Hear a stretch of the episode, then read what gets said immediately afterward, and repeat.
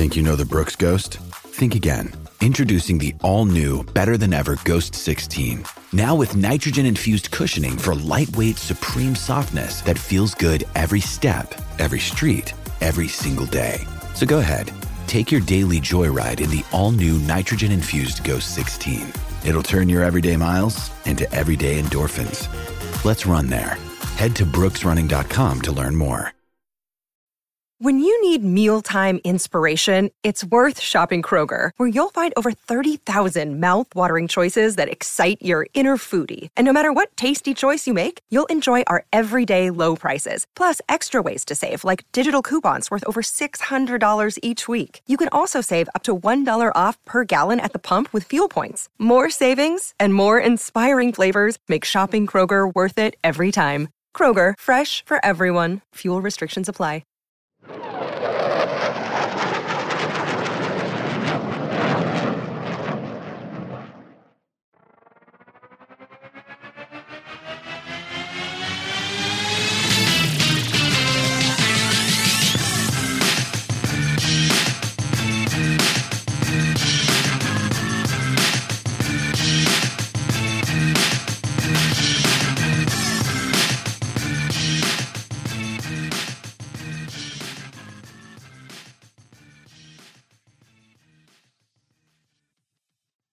Welcome, everybody, back to the Oklahoma Drill Podcast. I'm your host, Andrew. And of course, I got my co host, Matt, here with me. For once, we are going to take a break from speculating about quarterbacks in the offseason and trades and free agency and all that other fun stuff with the Jets that we're used to dealing with year in and year out. And instead, we're going to start our position previews off today, starting with the offensive tackle position, arguably the most important position for the Jets to figure out after quarterback. And if they don't, it's going to be really interesting to see how their offense ends up looking. Matt, let's jump right into it here. Let's start with the guys that we have on our roster as it stands right now. And there's only three names. Let's go ahead and break that down.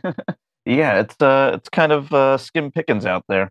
Uh, well, we have Brown, who, uh, as we all know, had his shoulder injury that he had to deal with all year. Uh, and it's not exactly clear whether he's going to retire, come back, uh, and then he still has that shoulder injury that he needs to take care of in the offseason. Um, so he's a huge question mark. And his contract is kind of set up in a way where we could possibly even just cut him um, and save, I think, around 10 million. Uh, so that's not a horrible move to do. Uh, but at the same time, again, we only have three guys under contract. So cutting anybody seems a little counterproductive to what we want to do, which is rebuild the position. Uh, then you have Max Mitchell, who's another question mark. He uh, he left uh, uh, at the end of the year, uh, and it, it, turned out he had blood clots in his leg, I believe, uh, which he had to get taken care of. So he's a huge question mark. We don't know what caused the blood clots. Uh, we don't know if it's something that uh, that's going to affect him short term, midterm, long term. We don't know.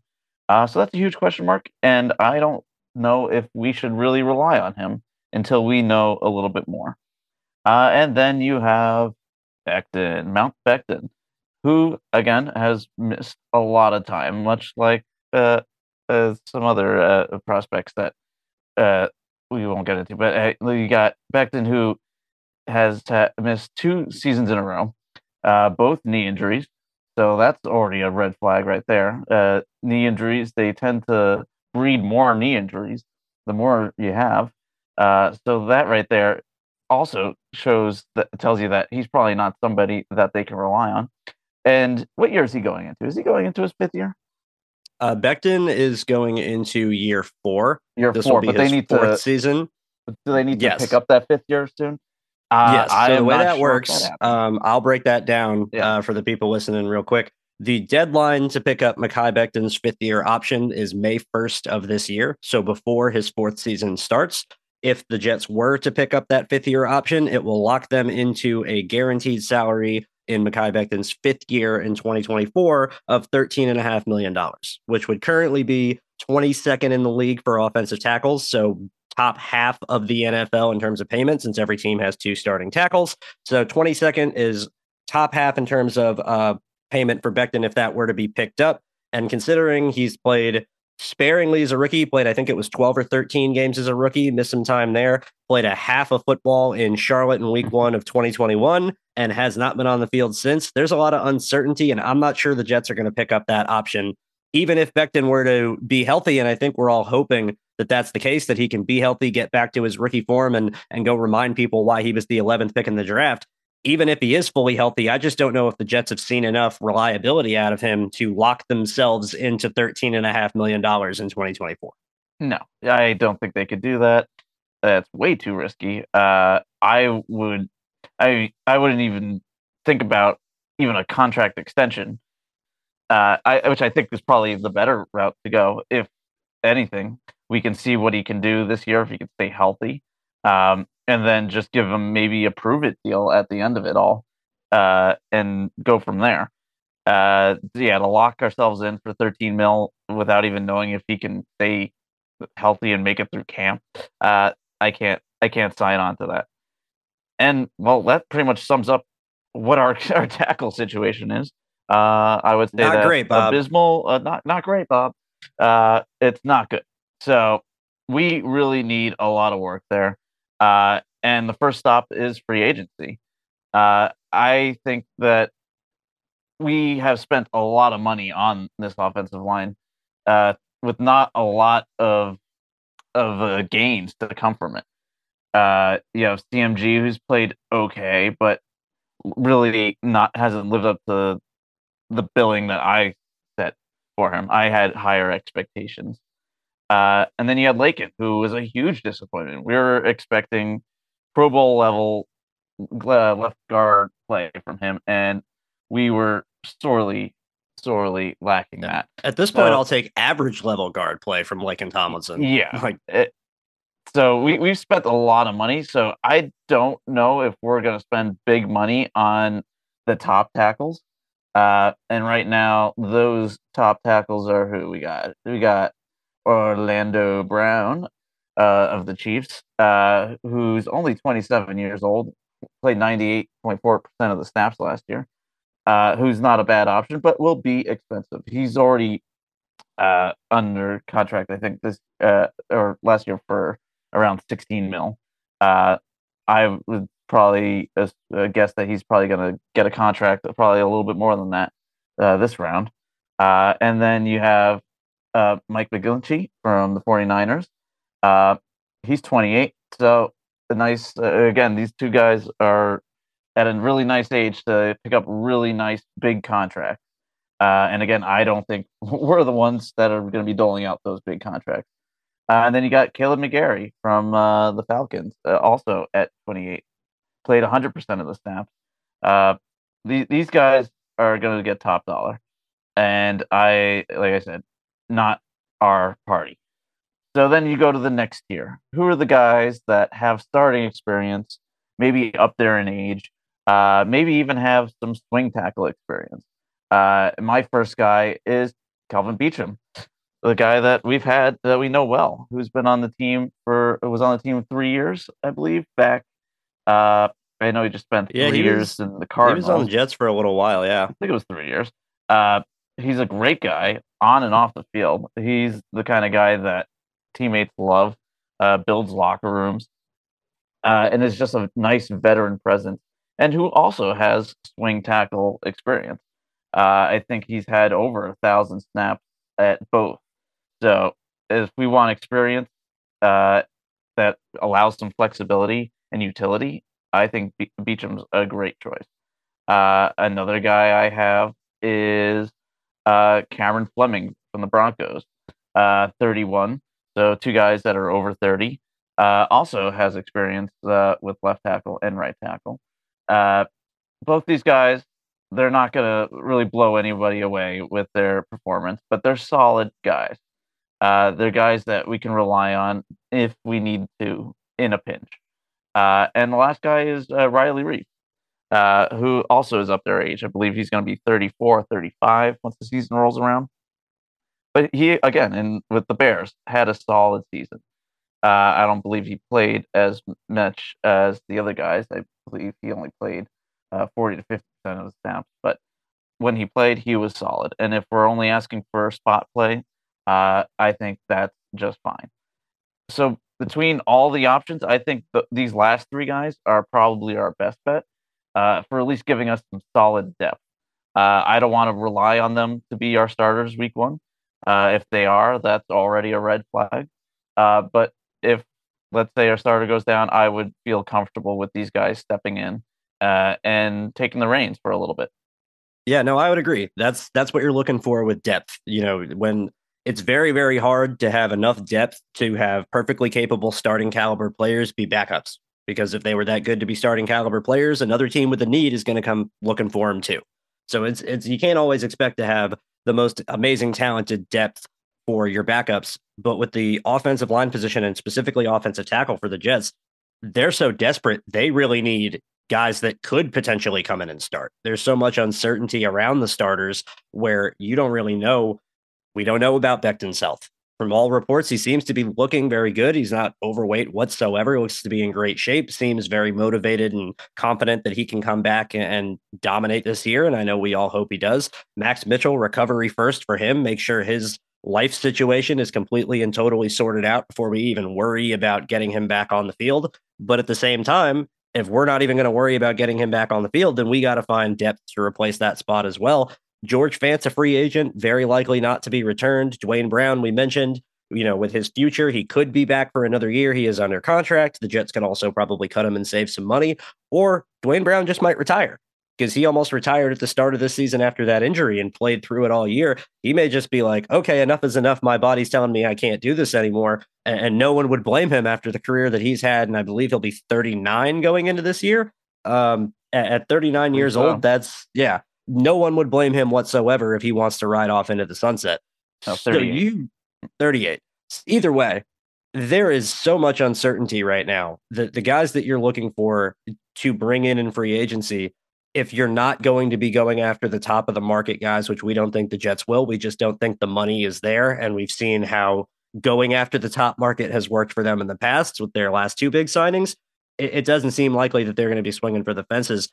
You really got to be deliberate and smart in the guys you bring in. And that's why I really like the idea of Kelvin Beachum because he's a proven veteran. He's played on both sides, like you mentioned. Locker room presence is awesome. I think he's going to be a great guy to come in and help these younger players that are still young and, and really continue to mold and mentor them and get the mentality in that offensive line group right. I think that's going to be huge. I want to bring up two names on the free agent market that are kind of not expected. And I'm going to be clear that I would put both of these guys after the three that you had mentioned in terms of potential depth options. But I think they could be had for cheap. And I think they're young enough that if you can turn their careers around, that maybe you can get a little bit of a steal. And the first guy I want to talk about is Andre Dillard from the Eagles. Former first round pick, didn't seem to go so well for him in Philadelphia, really struggled with his strength and ability to anchor and, and own up to the, the physicality and the strength that the NFL requires. You know, hand to God here, I'll admit it. I loved Andre Dillard as a draft prospect. I loved him. I thought he was excellent. I thought his feet and his ability to mirror and match and, and hands and pass pro were awesome was a little worried about that strength, wasn't ever the best run blocker, had some issues where he could going against power rushers could give him some issues, but I loved the feet, I loved the technique, I loved the quickness, I love the the ability to be left out on an island on at left tackle and match up with the speed that is so prevalent around the NFL. I think with the Eagles and the way they've been, it wasn't just quite the best fit because the Eagles want to be a physical running team first and foremost and they want to be the biggest, nastiest, strongest offensive line, you know, they want five Lane Johnsons out there, and who wouldn't? And Andre Dillard just doesn't quite fit in that same landscape. But I think he could be an interesting option for the Jets. One, because Joe Douglas knows him. Joe Douglas was with the Philadelphia Eagles when they drafted Andre Dillard. So this is a guy he scouted and had a hand in bringing into the league. And I'm sure he's got some familiarity with them already. And I also think for the jet scheme, which we all know now, Matt, with Nathaniel Hackett as offensive coordinator, is likely to be the similar West Coast wide zone offense. They're going to want guys that can get out in space and can move as well. And I think that Dillard's ability can work well with that zone run game where you're not necessarily having to toss guys out of the club and, and be the strongest dude on the field. Your quickness can be a little bit more to an advantage. And I also think if that as as a pass protector, I know he has great skills, and I know that the the athleticism in him is, is, so hard to teach and rare that if you can get with the right guy, which I think we have in in Carter, our new offensive line coach, I think that's the guy to get the motivation behind him, get his technique ironed out even more so than I think it already is. And I think he could be a really, really interesting option, probably for very, very cheap. I, don't expect Andre Dillard to be commanding nearly the amount of money that, you know, a guy like even a Kelvin Beachum would at his point in his career, or a Riley Reiff, or Eric Fisher as a free agent in Miami, or, and definitely not the top of the line guys like Orlando Brown and Mike McGlinchey. And he's only 27. So you have a guy that's still in the prime of his career. And if you find a way for him to get in, and even if he starts out as a backup or stays as a backup, but you're confident in his ability and you like what you have, that's a guy that can stick around for a while. And I think that there could be really something there. The other guy I want to talk about is is a little bit of a risk. Not not a little bit, a risk. Let's call it what it is. because the one problem the Jets have had is injuries. And it would be really kind of counterintuitive to target this guy at all. But with how desperate the Jets are, I feel like you have to keep all options open. What about Isaiah Wynn, the former Patriots mm. tackle? Isaiah Wynn has not played in every game in a season once in his four year career. Hasn't happened. The mo- he played 16 games in or 16 games in 2021 in a 17 game season, started 15 of those games. Last year in 2022, I think it was nine games total before he was placed on IR. I'll go confirm that right now. Nine games in 2022 before he was on IR with a foot injury. And the years before that, as a rookie, he played eight games. In a sophomore year, he played 10. Guy has not shown that he can stay healthy in the NFL. And it would be an absolute risk to assume that this time it's going to be different and Isaiah Wynn's going to be perfect and be healthy. But if you're looking for backups, and you're looking for guys that can provide solid depth, and if you're looking for the best possible talent for the price as well as age being involved as well, I think he might be one of the better options because Isaiah Wynn was a first round pick for a reason. He was a little bit undersized as a tackle, but his movement skills were great. He had more than enough strength and power to move. You're not going to play for Bill Belichick if you cannot win at the line of scrimmage in the run game and be physical. So we know he's got that aspect to him as well. And again, for the wide zone scheme, he's got more than enough agility and athleticism to be able to survive. I'm not sitting here raising my hand saying I'm signed off on it. Let's go, you know, 100% on board Isaiah Wynn to the Jets. But it's a name that really caught me off guard when I thought about it more. And the more I thought about it, it made a little bit more sense. I think it could be a down the barrel option. And I don't want to rule anything out at this time. Okay. Yeah, I can definitely see it. Uh, I just, with the amount of injuries and time that has been missed by our offensive line in the last two years, has kind of traumatized me to the point where you have yeah. a guy like Wynn. Uh, I like I I want durability even for my backup. That's where I'm at right now. Totally understandable. And th- with this guy, with his history, just scares. me. And especially with the guys that we're going to be relying on to maybe even be starters in their history. So I I I get it. It makes a lot of sense, but it just scares me.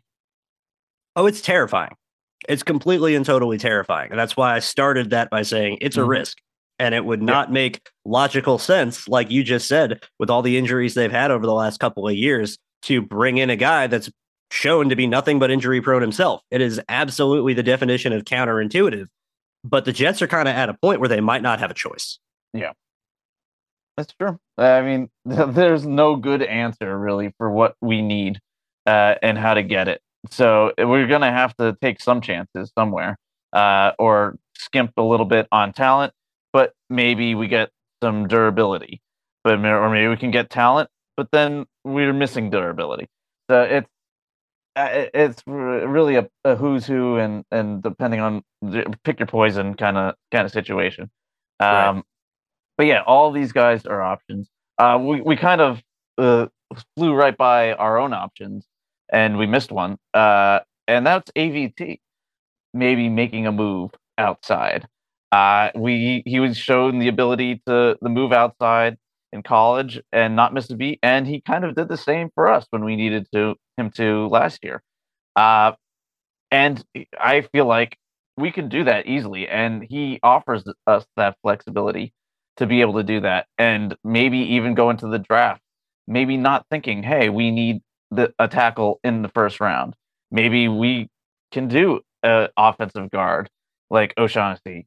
Maybe we can do, go somewhere else or a wide receiver or something and not worry about tackle, knowing that we have AVT uh, who can fill right in at left tackle or right tackle, doesn't matter, uh, and kind of leave the our depth uh, with a, a guy like Wynn maybe or or Beachum or any of the guys that we've mentioned, uh, and have Becton and maybe Max if he's healthy enough to battle it out for right tackle. Um, that's still a little scary. I would probably still draft a, a, a tackle uh, early, maybe not in the first round, but maybe in the second round.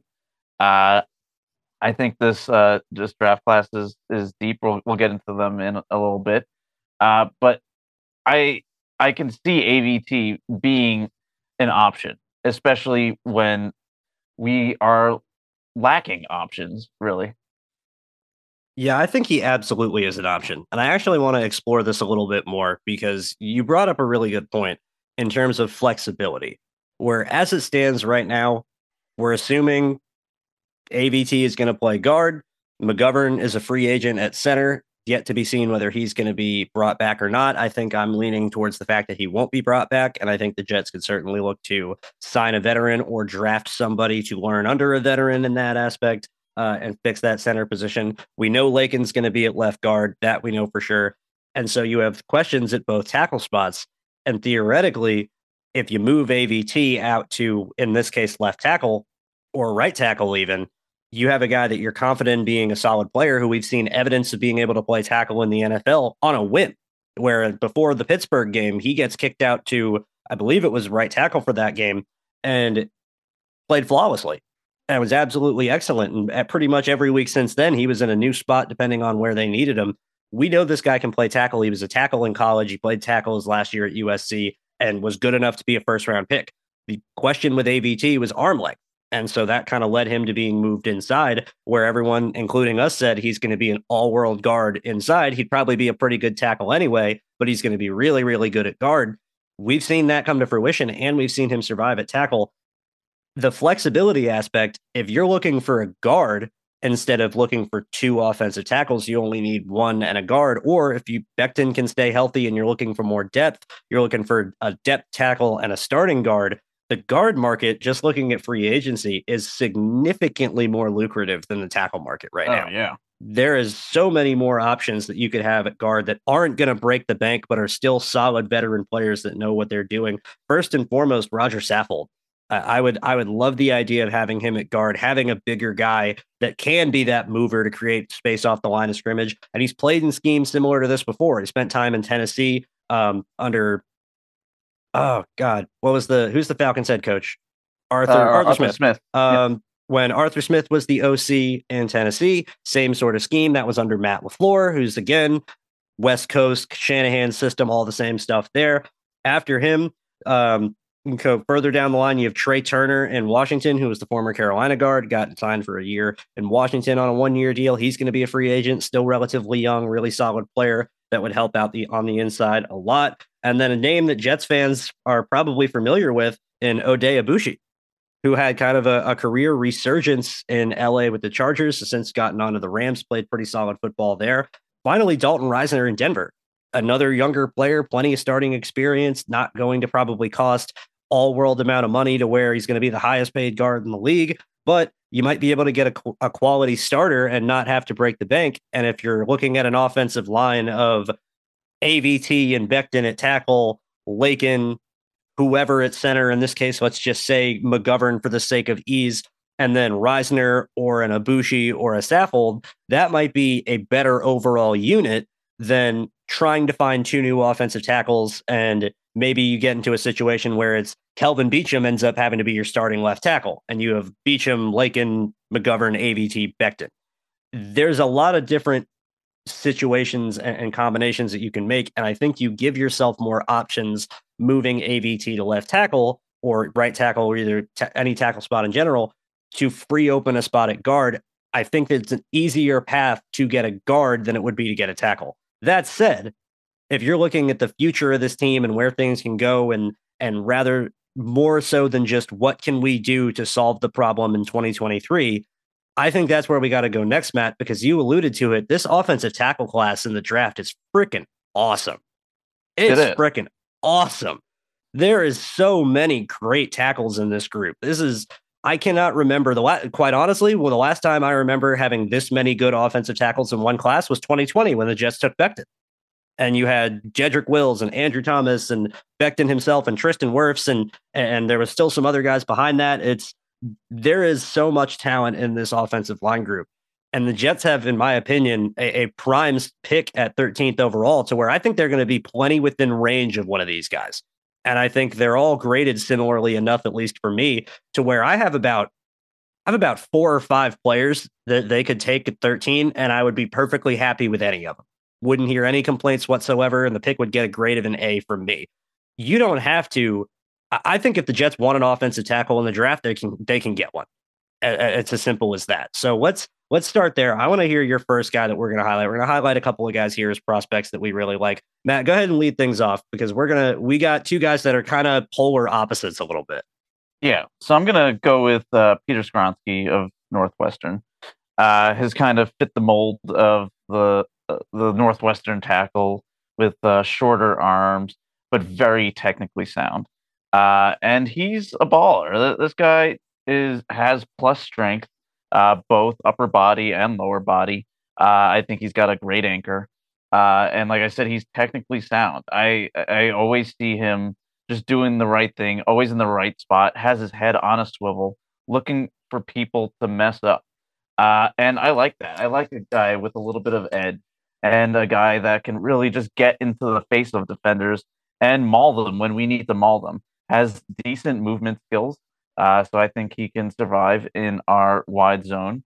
Um, but again, uh, he has those short arms, so it's going to turn a lot of teams off. Uh, much like uh, Slater and much like guys like Wirf, where they look at these guys and it they they have kind of like an old school of thinking of nope if they're this short or have the this short of arms, not tackle, move them inside, and he very well may be moved inside at the next level. But you know what? Teams are going to first try to find out if he can play tackle. And I think he can, much in the same vein as the other two guys I just mentioned. I think he has all the ability to do it. Uh, he's not perfect by any means. I know you're you you found some flaws to his game. Uh, I believe with his footwork or his uh, uh ability to explode out of his stance. I'll get into that in a sec. You'll get into that, but I think for what he is and what he's able to do, I think he's got a very high floor. Uh, and his ceiling may not be as high as others that uh, we might mention, but at the same time, I think what we need is safety. We need reliability. Uh, we went for bold when we went for Becton, and we missed out on guys like Wirfs, who had uh, maybe a, a lower ceiling, but at the same time, again, a really high floor. And I think that's Skoronski this year. I think we get him. We know we have a solid option, and he gives us flexibility, much like AVT. And I love guys with flexibility. We can move him inside. We can keep him outside. I would try him out outside first and see what happens. I, I love this guy. Yeah, I like him a lot too. I want to be very, very clear about this because this is Skoronski is going to be one of those players. Uh, buckle up, everybody, that Matt and I are going to be debating about for months, where you are significantly higher on him than me. And not to say that I don't like him at all. I do. I like him very much. And he's going to get a first round grade from me. It just might not be an offensive tackle.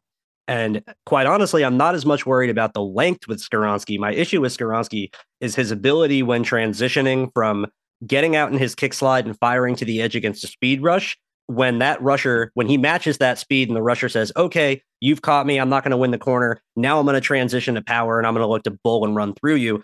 I've seen some struggles with him and his ability to transition from firing out of his stance to then anchoring getting his feet in the dirt getting his feet under him and holding his ground. I've seen a couple instances where he gets caught off balance and i just don't know if he has the transitional footwork to be able to go from I need to get out to the edge as fast as I can to match this speed. Oh, I matched it. Okay, now it's time to anchor down without getting walked back into the pocket. And the reason for that is his foot his uh, foot quickness is good, not great. He isn't the absolute fastest, quickest, most athletic guy in the world. So when he's going against rushers that have a good first step and have good speed to the corner, he has to kind of sell out to them a little bit. He has to kind of really get out in his stance and kick out and fire hard because otherwise he's not going to match their speed and they're going to get the edge on him. That kind of leads to him overselling to the outside. And that's when he can be a little bit off balance and get walked back. Personally, outside of that, I love the guy. I have, and for all the reasons that you mentioned, his technique is awesome. He looks for work. His attitude is great. Dude moves people wherever he wants to in the run game. In the run game, forget about it. He is an ass kicker. He will pick you up and throw you on your butt over and over and over and be right back for more the next play to do it again. And I love that attitude. I love the the awareness and the smarts to always keep his head on a swivel. Has no issues passing off stunts or twists, looks for work. All of that is great. And I'm looking at this guy and I'm going, you could probably survive at offensive tackle. You'd probably be pretty good. I don't know how good you'd be. I don't know if we'd ever be sitting here going, Peter Skoronski is one of the best offensive tackles in the league. But you put him inside at guard, and I think you have baby Zach Martin. And that's very, very high praise. And I say that for a reason because I think this guy could be we're talking about Peter Skoronski is one of the best guards in the league because he has the strength. He has the ability when he isn't firing out of his stance and off balance to anchor and hold his ground. I think he would have no problem being on the interior with defensive tackles or interior linemen and being able to hold up against their power. It's not that he's weak and it's not that his his arms are so short that you know he's never going to survive. It's just that one ability to the outside when if you don't have the the great foot quickness to always stay controlled in your sets and be sitting in the chair and not have to oversell, that's when you can kind of get caught slipping. And if you don't have the ability to transition to anchor quickly, then I feel like it's a situation where if I'm a defensive end and I'm studying Skoronski's tape, I'm going, I'm firing out of my stance on however many first reps as I can, and I'm going to try and get the corner. And it doesn't even matter if I get around him. I just want him to sell out to it. And the second he sells out to it, then it's three steps inside arm, long arm bull, and I'm walking this dude to the quarterback. And that's it. That scares me. It's it is a a major major concern for me, and it's why I think if I'm looking at these guys as an uh, an analyst, I always want them to be in the best position to succeed. I never want any prospect to fail. I want every prospect to be as good as they possibly can be, and I want them to go to the best position to achieve that those heights. And for Skoronski in particular, I really think that's going to be at guard.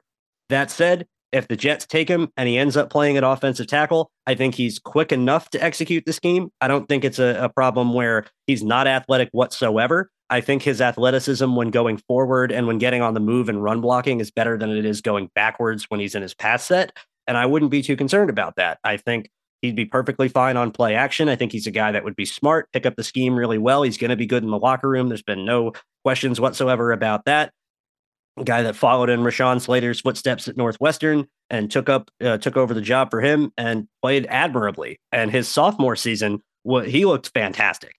He looked absolutely excellent as a sophomore, and that's where to start this past season, looking ahead when the 2022 draft had just finished and people are going, well, what's going to happen in 2023? Peter Skoronski was being talked about as a top five pick because he was so good as a sophomore. Had a little bit of a down year as a junior, and kind of came back down to earth.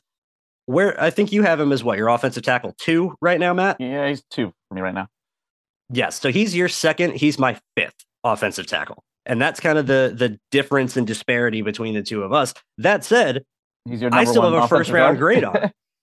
he probably would be my number one guard, quite honestly. If I was ranking him as a guard, I think he probably would be. He would give O'Cyrus Torrence a, a, a real, real run for his money. Because as much as I love Torrence, the one thing with him is he's really not that fleet of foot and he's kind of scheme dependent. You really kind of need him to be in in a man blocking scheme and a power scheme where he can down block and tight pulls to the inside and get up on the linebacker. You really kind of don't want him in space or or being on the backside and having to reach block a three tech to the front side. That's that's not the game you want from Torrence. But I think Skoronski might be able to do that enough and still have the power and the strength to just throw people around on the inside. And I know for a fact that he's smart enough to handle that switch. I wouldn't have any concerns about that whatsoever. I really like this guy. And I don't I want people to to hear that. I don't want anyone to think that I'm sitting here and, and I'm anti Skoronski. I'm not. This dude's a great player. And, and if I'm looking at things of who am I sure is going to be a really good offensive lineman in, in this draft class, he's probably one of the first names I'm going to pick. Where if I'm just going, who do I know is going to be a good player in the NFL? I know Skoronski is going to be solid, whether it's a tackle or whether it's at guard. At the very least, I know he is going to be solid and he does have that high floor. But I'm a sucker for ceilings and, and I'm I'm not ashamed to admit it. I, especially in the first round, I think the first round is about physical eliteness, and the first round is about finding those guys with the high ceilings. Because this is the NFL level, everybody is talented. Everybody, you know, can hone their technique and is going to be coached, assumingly, is going to be coached by the best of the best. You're going to have guys that are are only going to be so good because of their athleticism, and they've kind of maxed out everything else that they can learn.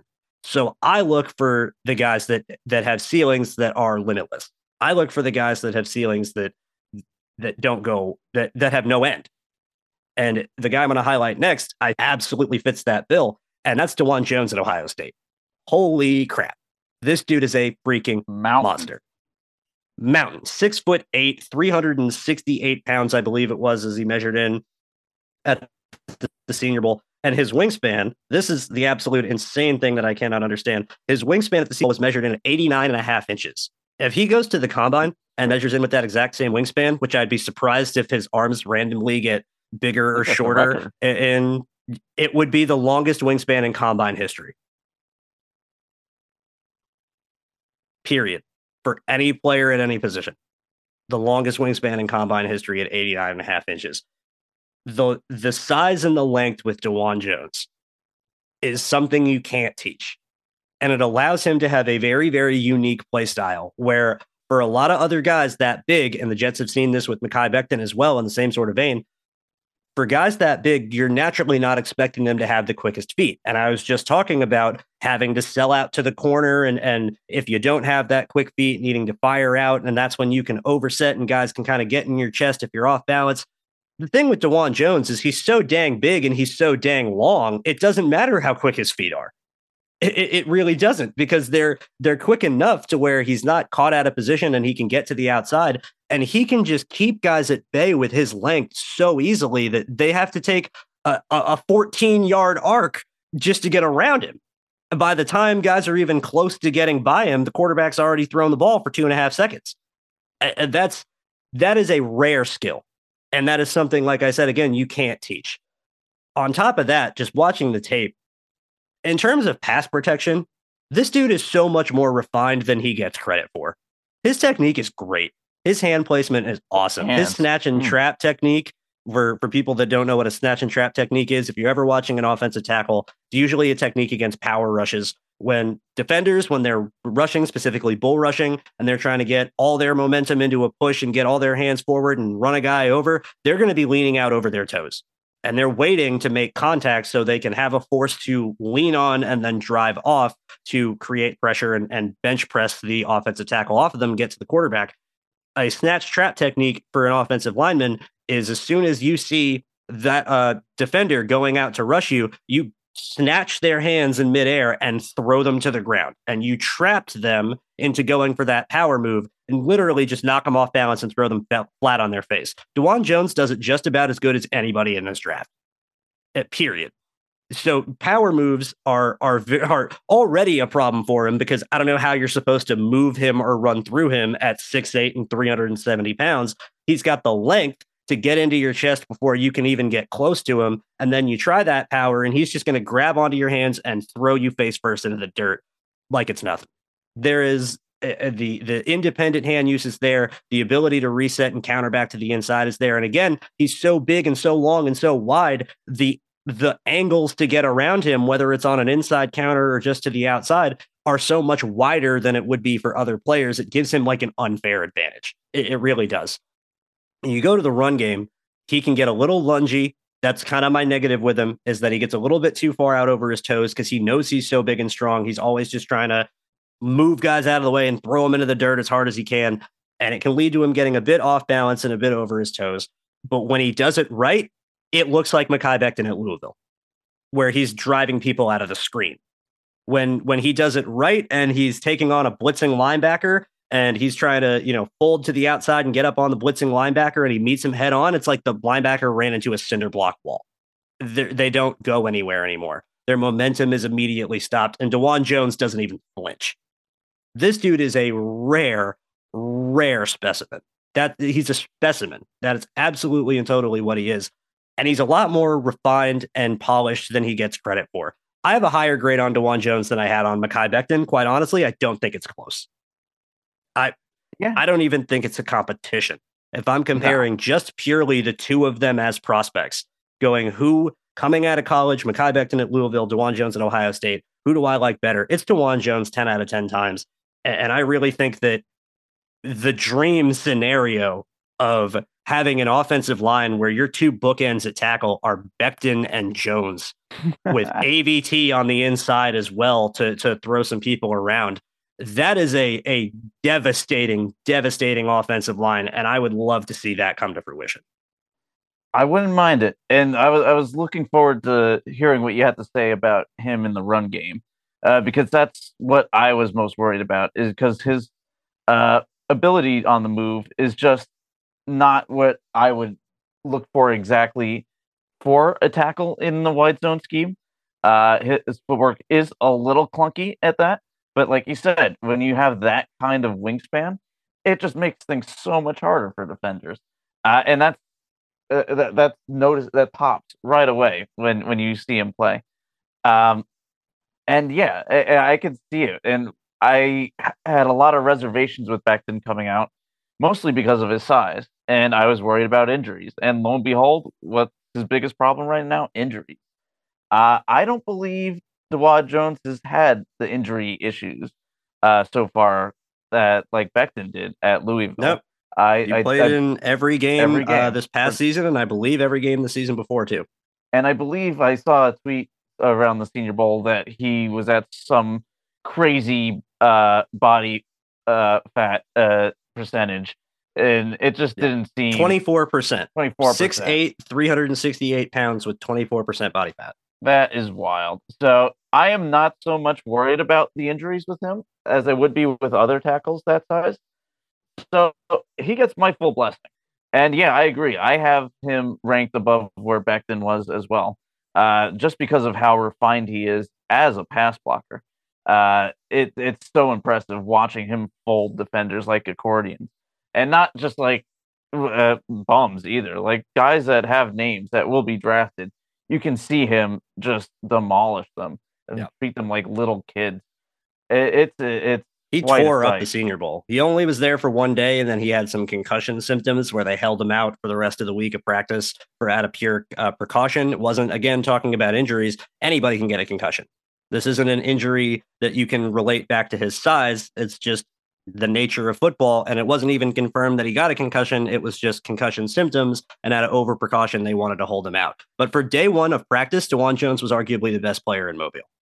And it didn't matter who he was going up against on, on the defensive side, whether it was guys like Isaiah Foskey, who I absolutely adore. Um, he made Andre Carter look like he didn't even belong in Mobile. You know, it didn't matter who he was going up against. He was throwing guys into the dirt and when you play in the Big Ten, you play against great competition. He's passed those with flying colors too. I'm I'm sold on this guy. And I know I'm going to be higher on him than others because people are going to be scared about the size and they're going to question the quickness. And I understand all of that. But guys like this are rare. Guys with this build and this size are rare. And if he hits the way that he could hit, we're talking about the next John Ogden. We're talking about a Hall of Famer. Like, quite honestly, that's his ceiling. Yeah, I, I can see it. Right, he's definitely in my. He's got a first round grade for me. Uh, all the positives you said, I agree with wholeheartedly. Uh, it's just a matter of where, where where do you rank him right now as in your tackle? Oh, this is so tough because the I know for a fact the top three guys in my rankings. I know Paris Johnson's my offensive tackle one. We've already talked about him a little bit. I'm sure we'll talk about him more as time goes on. I know he's going to be one. I have Darnell Wright from Tennessee as my offensive tackle two right now, but the more and more I think about it, the more I think it might be Dawand Jones. And if he's not two, he's three, guaranteed. So at worst, he's my offensive tackle three, but I, my grade for him and Wright are practically equal. See, another thing between him and Wright, they've pretty much only played right tackle. Uh, so True. are they only going to be looked at as right tackles? So overall, that would lower their grade. I don't know if that lowers their grade for us because hey, we could use the right tackle just as much as we can use a left tackle. I, I it's not going to affect me. I'm I can I understand versatility absolutely, and there is a positive to that, especially with the offensive line and the ability to move guys into different spots, and like we're talking about the flexibility to solve problems and have guys play different positions when needed. There's absolutely something to that. But if a guy's just a damn good right tackle, there's nothing wrong with being a damn good right tackle.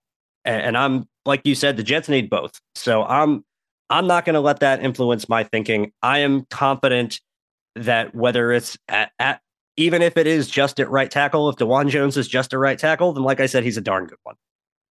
Absolutely. All right, Matt. Anything else you want to add in here before we wrap this one up?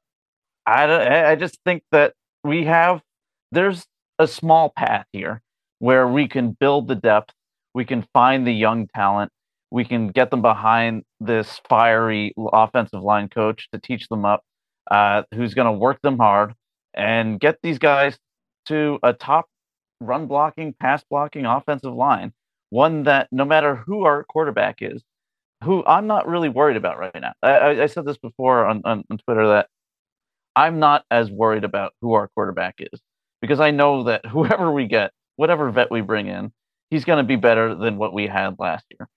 So what right. that that frees us up to pay attention to the next big thing, which is our offensive line. And we have the path in front of us where we have some options, not a lot, but we do have options to improve. And I believe a lot of the guys that we mentioned uh, are part of that.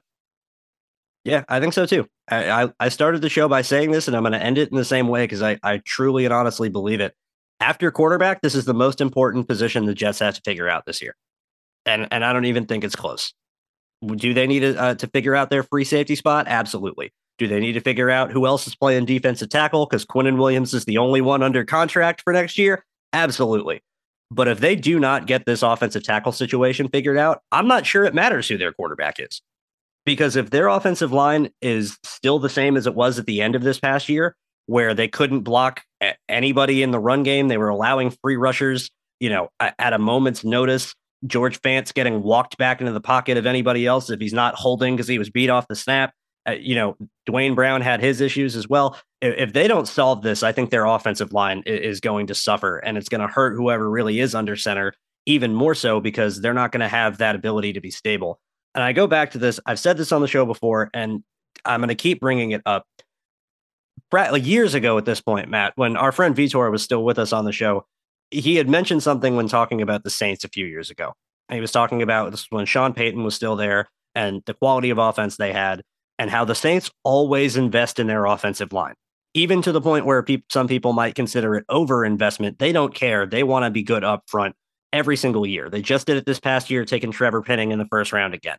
They had Terron Armstead for so long before that. They had taken Ryan Ramczyk. They had taken Cesar Ruiz. You know, they've taken a lot of offensive linemen very, very high because they value that position a ton, as they should. And what Vitor said has stuck with me since it came out of his mouth. He said, I know the Saints are always going to be able to move the ball because of their line, where they can run block and they're going to create space. And even if it's the running back gets five yards that were blocked for them, well, the line's going to get them five yards.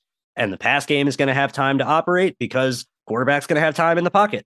They're not going to be immediately getting pressured. They're not going to have to check out other plays. They can stand and wait and wait for someone to, if the timing of the play is thrown off, they can wait for someone to break off and get open. Having a strong group up front allows you to be a successful offense. And I don't know that you can be a successful offense without having a good offensive line, too. I really do think that they're one and the same, and it's a hand in hand situation. So, yeah, the Jets absolutely need to figure this tackle situation out. And because if they don't, it's going to be their Achilles heel going into 2020. I agree. All right, guys, that does it for this week. Thank you all for tuning in. Uh, appreciate you stopping by and listening. Got some big news happening with the Jets in just a few minutes. NFL honors going on. We will see if Sauce Gardner and Garrett Wilson can take home their Offensive Rookie of the Year and Defensive Rookie of the Year awards. By the time you guys are hearing this, it will probably already be known. Hopefully, that is the case. Wishing them most of luck. Matt, let's go ahead and wrap this one up. On Matt, you can find me at Zazzy Jets. And you can find me at Andrew Golden underscore 17. And make sure you're following the show at OKD Podcast as well. Thank you guys one more time for tuning in, and we will be back real, real soon. Bye bye.